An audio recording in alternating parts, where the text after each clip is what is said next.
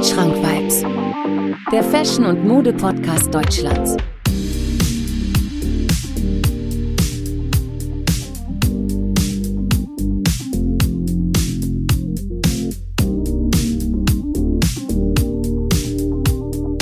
Wandschrank Vibes. Präsentiert von Marvin Liss. Ja, liebe Zuhörer, liebe Zuhörerinnen, herzlich willkommen zu einer weiteren Ausgabe meiner Podcast-Serie Wandschrank Vibes. Vielen, vielen Dank, dass ihr heute eingeschaltet habt, denn diese Folge wird eine Infofolge sein.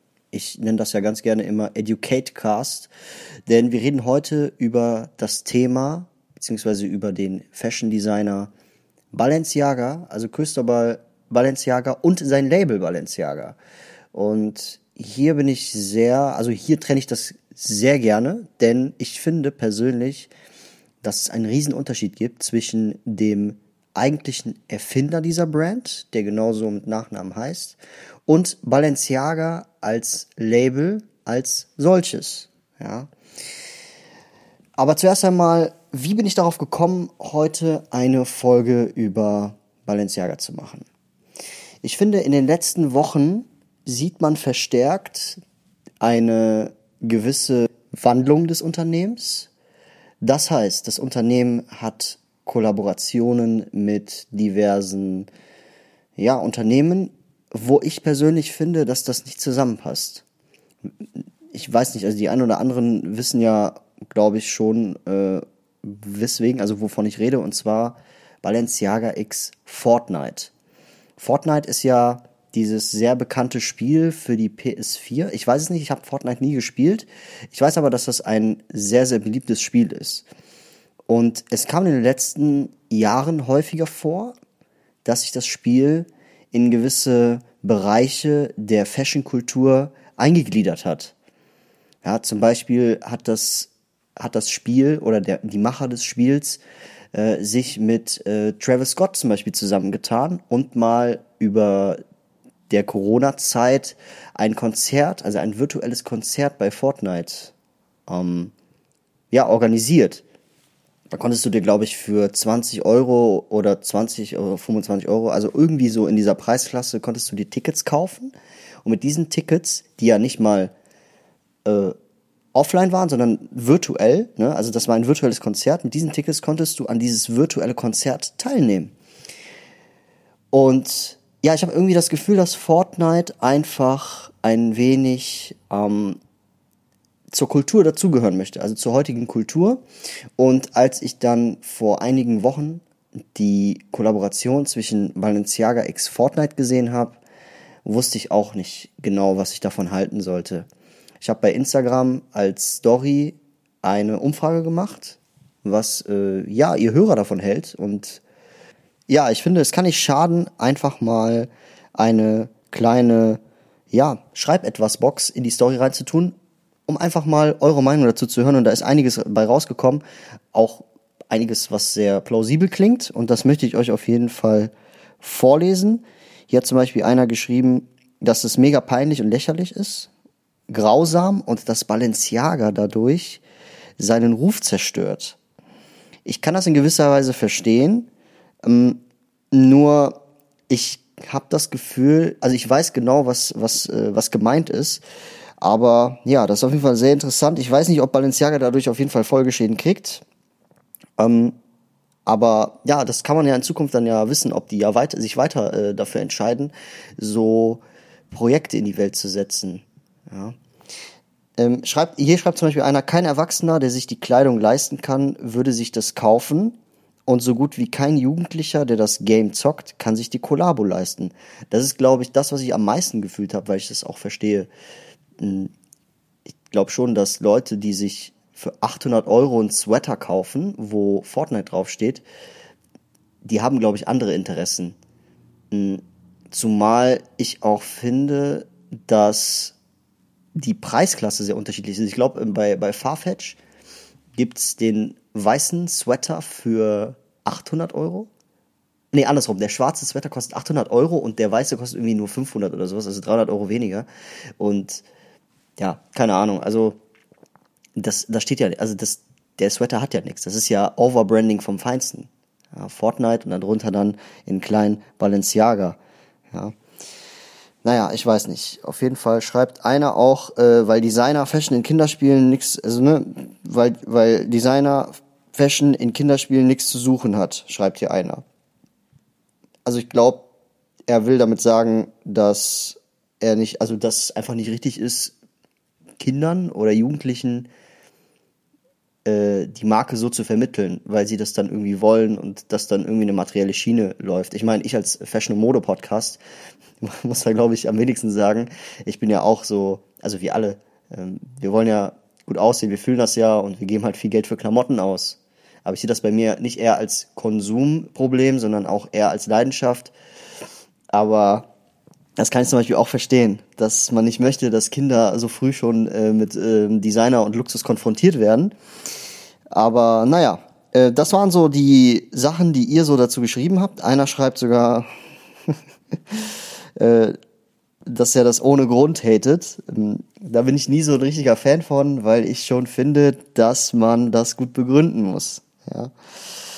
Naja, ähm, genau, und da kam ich einfach irgendwie darauf, dass ich die Folge machen möchte, zumal ich einfach bei der Recherche so viel rausgefunden habe und ich auch sehr erschrocken darüber war, wie Balenciaga heute in der Gesellschaft steht und was Balenciaga eigentlich alles revolutioniert hat, wie sich die Brand aufgebaut hat und was diese Brand überhaupt ins Leben gerufen hat. Ich meine, Coco Chanel, wir kennen ja alle Coco Chanel. Coco Chanel hat sowas gesagt wie, ähm, sie findet, dass Balenciaga, also jetzt wortwörtlich äh, übersetzt, äh, Coco Chanel würdigt ihn als einzig wahren Couturer. Das muss man sich mal geben. Oder äh, Christian Dior, also ne, der, der wirkliche Christian Dior, sagte halt sogar mal, ähm, dass ähm, Balenciaga beziehungsweise die Haute Couture sei wie ein Orchester mit Balenciaga als Dirigenten am Pult. Und ich finde, wenn man als große Hausnummer, als Modeschöpfer sowas sagt, da muss man mal zurück an den Anfang gehen und einfach mal erzählen, was Cristobal Balenciaga, der Erfinder von Balenciaga, was der so gemacht hat und einfach mal Richtung Wurzeln gehen und gucken, wieso sagen Modeschöpfer dieser Größe solche Sachen, weil man sagt das, man würdigt nicht einfach aus, aus Sympathie, sondern man muss schon was geleistet haben, damit man sowas sagt. Ja, und da möchte ich euch ganz gern mal in die Anfänge von Balenciaga ja, zurückentführen. Und zwar ähm, ja, wurde das äh, Unternehmen 1917 in Spanien gegründet von Christo, Cristobal Balenciaga. Und ja, wie man an dem Namen schon hört, ist das ein spanisches Unternehmen. Also das ist der, der, der Typ war ein Spanier. Und ja, da wurde, also 1917 wurde quasi das erste Mal, ja, hat sich, äh, hat sich äh, Herr Balenciaga dazu entschieden, erste Entwürfe äh, zu kreieren. Ja? Der Perfektionist äh, seines Handwerks hat angefangen, Damenklamotten zu machen. So, und damit kann ich leider nicht viel anfangen, aber ich kann mir schon vorstellen, dass das damals schon eine Sache war, die nicht jeder gemacht hat. Also man konnte nicht einfach irgendwie in den Laden reingehen und sagen, hey, ich suche ein Sweater in L oder M, sondern man musste, glaube ich, damals, gerade Anfang, zum Anfang des 20. Jahrhunderts, äh, musste man schon zum Kleidermacher gehen. Was ich auch persönlich viel besser finde, weil du zwar viel mehr Geld ausgibst, aber dafür hochqualitative, maßgeschneiderte Klamotten oder ähm, ja, äh, weiß nicht, Schuhe, Hosen oder sonst was hast. Ja? Genau. Und was ich gern dazu erwähnen möchte, ist, dass Balenciaga kein, kein Mensch war, der aus einer reichen Familie stand, sondern der hatte halt, er kam, glaube ich, aus ärmeren Verhältnissen. Sein Vater war irgendwie Fischer, seine Mutter war Näherin. Und genau, ich glaube, dieser Einfluss von der Mutter, da sie Näherin war, ähm, hat er, hat er dann früh eine Ausbildung zum Schneider gemacht, 1907. Ja. Genau, und äh, wie ich gelesen habe, war das so, dass in dieser Umgebung Spaniens es keinen anständigen ja, Kleidermacher gab. Und genau, deswegen präsentierte er halt auch 1911 schon seine ersten äh, Werke ähm, bei dem Modehersteller äh, in seiner Umgebung. Und der hat den dann einfach aufgenommen. Und das, musst du, das muss man sich mal vorstellen. Ich glaube, der war zu dem Zeitpunkt, war er 17 Jahre alt. Und ja, also je früher man anfängt, desto erfolgreicher wird man irgendwann, wenn man mit der Sache, also wenn, du, wenn man an der Sache dran, ja, dran bleibt. Ne? Ich finde, wenn man mit 17 schon so ein bisschen so, so ein gewisses Auge hat für Damenkleidung oder für Ästhetik, dann prägst du das ja aus mit dem, mit dem Alter. So, als, im, also im Vergleich dazu, wenn jetzt jemand mit 30 anfängt, sich mit, für Mode zu interessieren. Ne? Also heißt jetzt nicht, dass, dass das nicht geht, aber ich äh, finde einfach nur, dass man in frühen Jahren eine gewisse Lernfähigkeit hat und äh, je früher du dich mit Dingen beschäftigst, die du dann weiter fortführst, äh, desto besser wirst du in, in, in dieser Sache, in deinem Handwerk. Genau, er war dann in, bei diesem äh, Modehersteller angestellt und die hatten Kontakte zu Paris und das führte ihn sozusagen in diese internationale Modewelt. Ja, das hat äh, nicht lange gedauert. Ich glaube, nach einem Jahr hat er dann sein eigenes Unternehmen gegründet. Das hieß dann Balenciaga y Compagnia.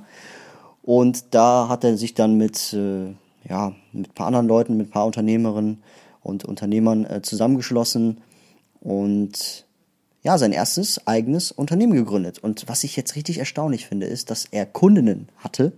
Und das waren teilweise, äh, das waren Königinnen aus, aus äh, Spanien ja, Prinzessinnen, Königinnen, Königinnen, ja. Und genau, also das ist, das ist ein, Sprungbrett, äh, das hast du nicht immer im Leben, ne? Genau, und dann kam, glaube ich, irgendwann der Krieg, so, Spanischer Bürgerkrieg, 1936, da war alles weg von ihm, ja, in der Umgebung. Er hatte wirklich nichts, äh, hat dann ähm, äh, alles verloren sozusagen und dann startete er 1932 wieder ein Modesalon mm, in Madrid, in Barcelona. Und das ist wieder so, so eine Sache. Ne? Also man, man merkt schon, aus, aus, aus was für ein Holz der äh, Typ geschnitzt wurde. Ne? Also hat alles verloren und gibt nicht auf und fängt dann einfach weiter und startet dann einfach wieder ein neues, äh, einen neuen Modesalon. So. Ja, und ähm, 1937 hat er dann das erste Mal Haute Couture präsentiert. Ja, und ähm, ich glaube, der hat einen Lebenspartner dann, der auch Millionär war, also der hat ihn auch reichlich unterstützt. Mm, genau, und dadurch, dadurch hat er sich dann immer weiter aufgebaut. Und hier muss ich jetzt eine Sache sagen. Und zwar, das, also das, als ich das gelesen habe, dachte ich auch, okay, das hätte ich nicht gedacht. Und zwar ist Balenciaga kein Haute Couture. Ja. Und um das mal ein bisschen näher zu bringen, muss man sich erstmal den Begriff der Haute Couture ähm, auseinandersetzen und dann erzähle ich euch, wieso Balenciaga nicht zur Haute Couture gehört. Und zwar die Definition von Haute Couture, wie sie im Internet steht, ist, äh, ich lese einfach mal vor, als Haute Couture werden im Gegensatz zu spätestens in den 1950er Jahren etablierte Pré-Porter-Mode, die aus luxuriösen Materialien in Handarbeit individuell maßgeschneiderten Modekreationen renommierter Modehäuser im obersten Preissegment bezeichnet wird. Ja? Und da dachte ich mir so, okay, aber Balenciaga erfüllt das doch. Ja? Aber ähm, ich habe was gefunden auf äh, fashionunited.ch, da steht, also, und auch auf anderen Internetseiten, aber ich finde halt Fashion United äh, hat es am besten erklärt. Ähm, da steht zum Beispiel, in der Tat ist Balenciagas Arbeit keine Couture, also keine Haute Couture. Der Designer weigerte sich systematisch, die Anforderung der Chambre syndicale de la Haute Couture zu erfüllen wie etwa zwei Kollektionen pro Jahr mit jeweils 75 Stücken und mindestens 20 Mitarbeitern zu produzieren und wurde daher nie in den Orden der Couturiere äh, aufgenommen. Ja, ähm, das finde ich heftig, das wusste ich zum Beispiel gar nicht. Und ja, und dann gibt es halt so Modeschöpfer, die halt sagen, ey, das ist, äh, Balenciaga ist einer der größten Modeschöpfer der Welt. Da sieht man zum Beispiel auch, dass äh, dass es davon gar keinen Gebrauch gibt. Also dass man das gar nicht muss. Man muss ja gar nicht äh, irgendwie ähm, zum Orden gehören, um gute Klamotten zu machen. Ja. Zumal ich auch sehr viele Designer kenne, die gar nicht in der Kultur drin sind und trotzdem ähm, sehr, sehr gute, gute Sachen machen. Ja. Was ich, was ich noch ganz äh, erstaunlich finde und auch sehr charakteristisch finde, ist, dass Balenciaga, bevor er sein Label abgegeben hat, aber da kommen wir gleich noch zu, fanden, also hatte, er hatte immer Angst davor, dass andere Designer seine Sachen kopieren.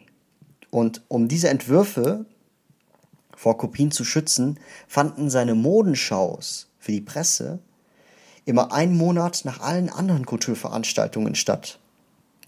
Zu welchen seine, äh, zu welchen Balenciaga halt seine Kreationen ähm, nur den Modeeinkäufern und den Privatkunden präsentierte. Das muss man sich mal vorstellen. Wenn du gerade die, also wenn, wenn, wenn die Haute Couture gerade, weiß ich nicht, äh, läuft, weißt du, dass Balenciaga nicht dabei ist, sondern erst einen Monat später ja, beziehungsweise damals, weil die Angst da war, dass die Entwürfe irgendwie kopiert werden oder sowas. Fand ich auch äh, ganz äh, interessant. Ja, 1968 verabschiedete sich Balenciaga dann aus der Modewelt und schloss seine Unternehmen. Ja, mit Aus Ausnahme der Parfümsparte. Wie viele ja auch wissen, Balenciaga hat auch eine Parfümsparte, die sehr ausgeprägt ist da werde ich aber nicht viel zu sagen, weil das nicht meine, ja, mein Interesse ist. Ich kann dazu nichts sagen, ich habe mich da nicht informiert. Ähm, was ich aber sagen kann, ist, dass das sehr gut läuft und dass das auch bis heute besteht. Genau. Ähm, genau, 1968 hat Balenciaga, also Cristobal Balenciaga, sein Unternehmen als Schöpfer geschlossen. Ne? Die einzige Ausnahme war, er hat, glaube ich, mal ein, Ballkleid äh, äh, entworfen, 1972, äh, also knapp hm, vier, fünf Jahre später, für, ähm, ja, für die Enkelin des spanischen Diktators Francisco Franco, wer das auch immer ist. Ich glaube, das war einer, der da irgendwie Krieg geführt hat, aber trotzdem. Ja, und dafür, hat er, dafür für, seine, für seine Enkelin hat er halt ein Brautkleid designt und ab dann war Balenciaga unter Christo, Cristobal Balenciaga geschlossen und kam auch tatsächlich nie wieder. Ja? Ich glaube, ähm, im letzten Jahr 1968 wurde dann das, äh, das Personal von Air, von Air France äh, mit Balenciaga-Uniform ausgestattet. Das fand ich noch ganz cool. Ich will nicht wissen, wie wertvoll die äh, heutzutage sind. Ähm, Genau, aber dann schloss er halt 1968 äh, mit 73 Jahren, stolzen 73 Jahren, seine Tätigkeit und schloss seine Boutiquen. Ähm, genau. Glaube, der ist auch dann verstorben an einem Herzinfarkt. Äh, 1972 ist er, genau. Balenciaga starb 1972 im Urlaub an einem Herzinfarkt und liegt im Geburtsort Getaria begraben. Ja. Genau er hatte auch immer äh, die Öffentlichkeit gemieden für irgendwelche Interviews. Das finde ich auch so charakteristisch irgendwie von ihm. Ähm, dass er einfach nie irgendwelche Interviews ge gegeben hat, weil er, das war ihm einfach zu schade. Er hat, er hat einfach kein Interesse daran gehabt. Ja.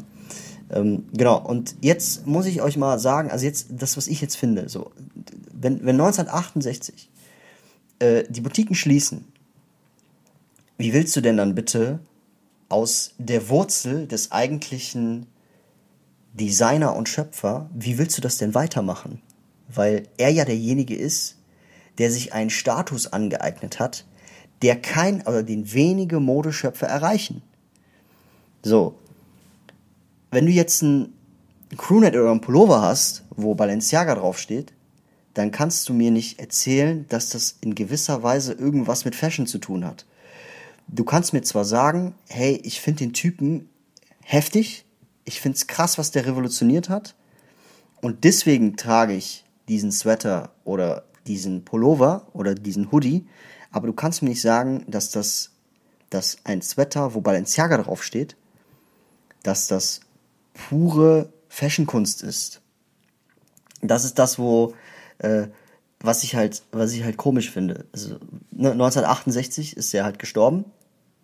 äh, nicht gestorben, hat halt seine, seine Karriere beendet sozusagen und die Marke lebt halt weiter und die Marke lebt halt nicht erfolgslos. Ja, wir kennen alle zum Beispiel den Balenciaga Speed Trainer zum Beispiel. Das ist ja der Schuh, der so aussieht wie eine Socke, wo an der Seite Balenciaga draufsteht. Wie oft ich den sehe und ähm, ich glaube, das ist auch einer der meist gefaktesten Schuhe 2017 so. Oder mein, meine erste Berührung mit Balenciaga war tatsächlich dieser Balenciaga Arena, den ich damals über Tumblr gesehen habe und ich den unbedingt haben wollte.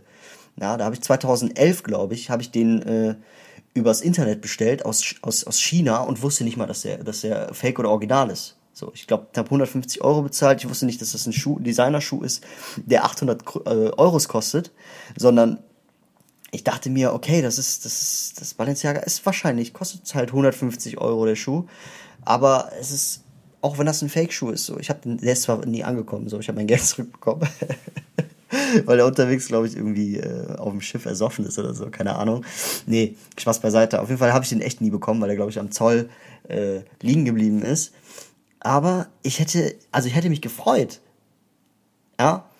Und dann liest du Balenciaga und denkst dir, okay, das ist ein Label, aber der eigentliche Sinn von diesem Label ist nicht mehr vorhanden. Irgendwo. Der Sinn hat sich erneuert dadurch, dass, also, ne, ich bin 1994 geboren, ich habe ein ganz anderes Bild da drauf, ohne, bevor ich mir jetzt hier so ein bisschen was über ähm, den eigentlichen Schöpfer äh, durchgelesen habe, ja. Aber was ich noch, aber was ich trotzdem sagen muss, ist, Balenciaga ist wirklich innovativ denn je. Ja, Balenciaga, da kann man sagen, was man will. Balenciaga ist eins der wenigen Brands, die dennoch mit der Zeit gehen. Und das ist das, was die, glaube ich, mit Fortnite X Balenciaga erreichen wollten. Die wollen einfach mit der Zeit gehen und zeigen, dass die nicht, also dass, dass das keine altmodische äh, Marke ist oder äh, weiß ich nicht was. Ja. Es gibt jetzt auch zum Beispiel diese Sneakerhead Handtasche von Balenciaga ich weiß nicht, was ich von der halten soll. Ich finde die richtig schön. Ihr müsst mal, ich weiß nicht, wenn ihr mal bei Google seid, gebt mal einen Balenciaga äh, Sneakerhead äh, Bag. Die kostet 1650 Euro. Ist einfach eine Handtasche, die aussieht wie ein Sneaker. Und das finde ich mega cool irgendwo. So. Ähm, das sind halt so diese, diese neuesten Sachen, die die gerade an den Mann bringen. Oder Balenciaga hat zum Beispiel auch einen Runner-Sneaker. So. Äh, der so ein bisschen aussieht wie der, wie der A6 Gel. So. Ja, wie so ein, wie so ein Laufschuh. Axel Arigato zum Beispiel hat, hat auch so, eine, so einen ähnlichen Schuh. Ja, einfach mal bei Google eingeben, Balenciaga Runner Sneaker. Ja, und ähm, ja, ich find's cool. Also auf der einen Seite, okay, das ist nicht mehr das Unternehmen, was es mal war, aber ich habe in der Zeit nicht gelebt, deswegen kann ich, habe ich kein anderes Bild von dieser Brand. Ja, es gibt auch diesen klassischen Zen-Sneaker. Oder auch das, was die, also wirklich, das war die Revolution. Und zwar den Balenciaga Triple S mit einer Dreifachsohle. So, äh, ich weiß, ich habe letztens einen Song von Kollega und Farid Ben gehört, wo äh, Farid über Balenciaga Triple S äh, rappt. So. 2017 haben, haben die meisten noch gesagt, Alter, was, was ist das? Was ist das für ein Schuh? So, oder äh, wir kennen ja auch alle dieses Meme, wo Balenciaga äh, Triple S ähm, also es ist so eine Tomate so am Stiel, so zwei Tomaten am Stiel und dann steht da so Skinny, äh, Dudes with Skinny Jeans rocking Balenciaga Triple S. Auch mega lustig. Mhm, genau. Ja, und äh, woran liegt das überhaupt? Ja, woran liegt es? Und zwar, es liegt daran, dass Nicolas Gesquer, ich weiß nicht, ob ich das jetzt richtig ausgesprochen habe, 1997 ähm, gesagt hat, dass beziehungsweise das Label übernommen hat und einen Neuanfang dadurch gemacht hat. Und der wird von sehr vielen Modemagazinen als Messias der Mode bezeichnet. Verließ aber dann trotzdem 2012 das Unternehmen und ja, mm, dann kam halt Alexander Wang. Ich meine, die Leute, die Alexander Wang nicht kennen, ähm, das ist der ja, der auch, auch ein Modeschöpfer, der sein eigenes Label, nach ihm benannten äh, Label, also Alexander Wang, halt gegründet hat. Ich habe in diesem Podcast auch schon mal über Alexander Wang gesprochen, denn er hatte mal, ja, es, es ging mal gegen einen Skandal gegen ihn über äh, seine sexuellen Übergriffe an junge Models, mit denen er halt feiern war. Check das ganz gerne ab. Das ist eine Folge, die ich mit einem Gast gemacht habe. Ähm, genau. Der war auch nicht lange da. Ich meine, im Oktober 2015 kam dann der Mann, der Balenciaga das heutige Image verpasst hat. Und zwar Demna Gvasalia. Ja, das ist ein Deutsch-Georgier. Und das ist der, der Mensch, der Vetements äh, gegründet hat. Ja, also der Erfinder von Vetements, Founder, ist jetzt bei Balenciaga Chefdesigner. Und was viele nicht wissen, ist, dass er zum Beispiel den Triple S erfunden hat. Das ist der Designer, der den Triple S designt hat. Er hat den Speed Trainer erfunden. Der hat so viel gemacht bei Balenciaga und er ist bis heute noch da. Ja. Und ich finde das Unternehmen, was es gerade macht, äh, er macht das Unternehmen gerade jetzt auch nicht schlechter. Mhm. Genau, und ähm, ich finde schon, dass er, dass er, dass er da frischen Wind, äh, dass er für frischen Wind sorgt da. Genau. Und der hat dann jetzt auch vor, wieder in die Couture zu gehen, aber ob das klappt oder nicht, das steht in den Sternen. Das muss man sich auch mal vorstellen. Nach 52 Jahren Couture will Balenciaga wieder zurückkommen. Und da frage ich mich zum Beispiel, wie möchte er das machen? Ich meine, Balenciaga ist ja über die Jahre äh, damit bekannt geworden, dieses Spanische in deren, in deren Kleider irgendwie wiederzufinden, ja. Dieses äh, Flamenco-Rüschen in den, in den Kleidern, dieses Verzieren oder dieses Schleifchen oder ähm, ja, diese Bolero-Jacken 1946, die so bekannt waren, ja, also das, das kostet ja heutzutage, äh, wenn du da, wenn du das Vintage haben willst und dann noch Couture, zahlst du dir ja Wolf, ja. Und ähm, äh, keine Ahnung, also ne, es ist halt die die das reicht halt vom typischen Anzug bis zu diesem skulpturalen Schnitt halt, diese diese Abendkleider, diese bulligen, ja. Und da bin ich mal gespannt, ob äh, der Chefdesigner von Whitmore, dass er dass er das hinkriegt, ja. Ähm, und das dann auch irgendwie umsetzt, denn normalerweise, wenn du wenn du wenn du an, an die Couture möchtest, dann hast du ja äh, jahrzehntelang Geschichte, die du da äh, beschreibst mit deinen Schnitten, ja? Und wenn das, wenn dieser Teil fehlt, wie willst du das dann schaffen? Ich bin auf jeden Fall sehr, sehr gespannt, denn ähm, ja, der Modedesigner von Whitmore, also ich sage mal, der Modedesigner von Whitmore, weil ich gerade Angst habe, den Namen falsch auszusprechen. Ich habe da eine Phobie, tut mir auf jeden Fall leid. ja, der hat ja auch zum Beispiel jahrelang für Walter von Bierendonk gearbeitet. Ja, und dann beim und ist dann zu Maison Morgella rübergegangen. So, also der ist ja auch nicht äh, ohne so. Und ich bin echt mal gespannt, ob der das hinkriegt. Ähm, aber ja, auch wenn nicht, die Leute werden es eh feiern. Die werden, also der Name Balenciaga ist so Programm und auch so etabliert, den kriegst du nicht raus. So, und nachdem ich euch das jetzt alles erzählt habe, frage ich euch, macht es wirklich Sinn, Balenciaga X Fortnite zu kaufen? Und wenn ja, ist es okay, es ist vielleicht ein Schachzug, den Balenciaga hätte machen können, um auf dem Schirm zu bleiben, um sich bei den jüngeren Leuten beliebt zu machen. Ähm, aber okay, dass es rauskommt, gut, verstehe ich diesen strategischen Zug. Ist halt Marketing. Aber macht es Sinn, das zu kaufen? Was willst du ausdrücken, wenn du Balenciaga X Fortnite äh, auf dem Pullover hast? Ja, das sind so Sachen, die ich nicht verstehe.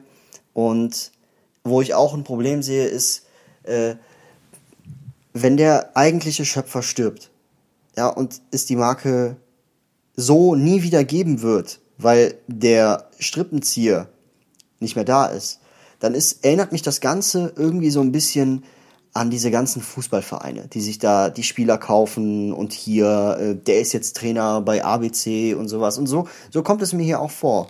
Ja, hm, der Schöpfer von Whitmore ist jetzt bei äh, Balenciaga. Davor war der war Alexander Wang Chefdesigner und so oder wie ich es in der letzten Folge auch irgendwie erwähnt habe, ähm, äh, Kenzo ist gestorben letztes Jahr an Covid und äh, Nigo ist jetzt der neue ja, Designer dort, der Chefdesigner dort. So, das ist so, okay, das, das, das kann zwar was werden, aber die eigentlichen Brands haben ja eigentlich nichts mehr, nichts mehr mit dem eigentlichen Schöpfer zu tun.